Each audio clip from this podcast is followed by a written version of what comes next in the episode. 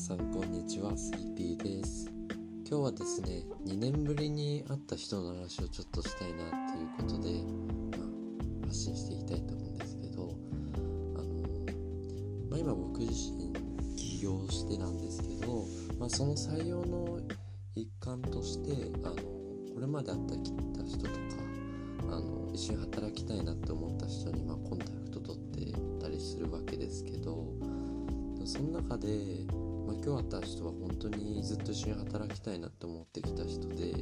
まあ、すごい思い入れがある人だったので、まあ、ちょっと残してみようかなって思っています。でまあ、うん、そうですね。名前ちょっと出すのあれなんでうん川原さんっていう、まあ、仮名でちょっと話したいと思うんですけどあの川原さんとの出会いはそうですね。2年前僕が東京に上京してシェアハウスしてた時に、まあ、同じルームメイトの友達でやってきてでその時にもう会って1日ですね。すごい馬があって23時ぐらいまでずっとなんか話してて何でしたっけね。まあ、すごい話してたのはなんか結構スピリチュアルなことをすごい話していてなんかその、まあ、その人のおばあちゃんがあのそういうスピリチュアルの祈祷師みたいなことをやっていたりで僕のいとこもですねまああのオーラが見えたりで祖母がそのそういう占いシャーマンとかが多いところの出身だったので、まあ、そういったなんか変な話をずっとしていたのかなっていう記憶があります。なんかすごいね川原さんと話しててすごい落ち着くというかでなんかずっと一緒にいて気持ちいいなみたいななんか最初会った時から家族みたいな感覚がしたので、まあ、すごい印象に残ってますね。でまあそれ以来てっきり会ってなかったんですけどあの自分がその起業してその一番そうですね優秀でかつ自分がすごい合ってたなって思う人が川原さんだったってところで。でメッセンジャーで連絡したんですよね。そしたらあの今カナダにいるっていうところで直近帰ってくる予定もないってことなのであのビデオ通話 Zoom 使って話話しました。で川原さん全然変わってなかったんですけど世界中すごい飛び回ってて僕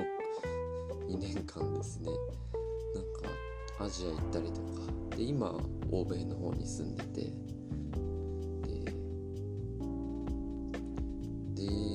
こでいろんな経験されていてもう移動する距離とやっぱり人の成長って比例するんだなみたいな風に思いましたね。なるここ22歳ぐらいになって思うことなんですけどやっぱり20歳ぐらいから成長することってすごい難しいなって感じててすごいこれ固まっちゃうんですけど、ね、彼はそう飛び回って自分のコンフォートボーゾーンを抜け出してて挑戦しているのがすごい素敵だなってやっぱり2年前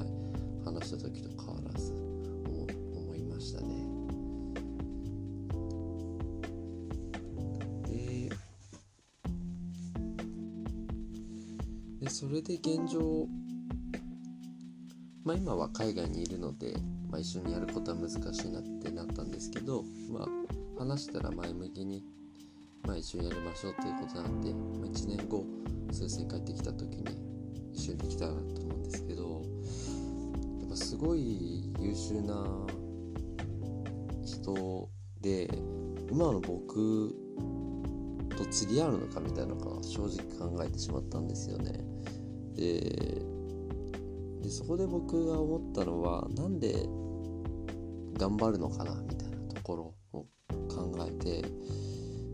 なんか人ってそんな頑張んなくていいなと思ってるんですけどなんで自分は頑張らなきゃなと思ってたんですよね？焦ったりしてんのかなってでもちょっと今日話して思ったのは自分が頑張ってあの能力が高くなったりスキルがついたりしたら自分と一緒に働ける人の層が広がると思うんですよね。でこれまで採用できない人とか自分がスキル低くて採用できない人がいたら悲しいじゃないですか。で自分がやっぱり成長すればするほど一緒に働きたいなと思った人そのまま採用できるんで、まあ、個人的にすごい成長したいなっていうのは本当に改めて思いましたまたやっぱりそういった人たちが安心して働けるようにしっかりと利益とか生むようなことも考えていかなきゃなって思ったっていう一日でしたね、まあ、こうやって2年ぶりに会ってまたこうやって思いが変わらなかったって本当になんか一期一会だなって思いますんでこれからも新しい人と会う時はなんか適当な返しとか しないで本当にそうですね。まあ一人一人初めて会った人に感謝して、まあ、いつ何が起こるか分かんないんでそうですね。一つ一つの絵を大切にしていきたいなと思いました、まあ、今日はそんなところでねだからいい話みたいになっちゃったんですけどまあ あまり綺麗事は別に好きじゃないんですけどやっぱりすごいいいなと思ったので、まあ、それを思いのままに残しました。では今日はそんなところですね。ありがとうございました。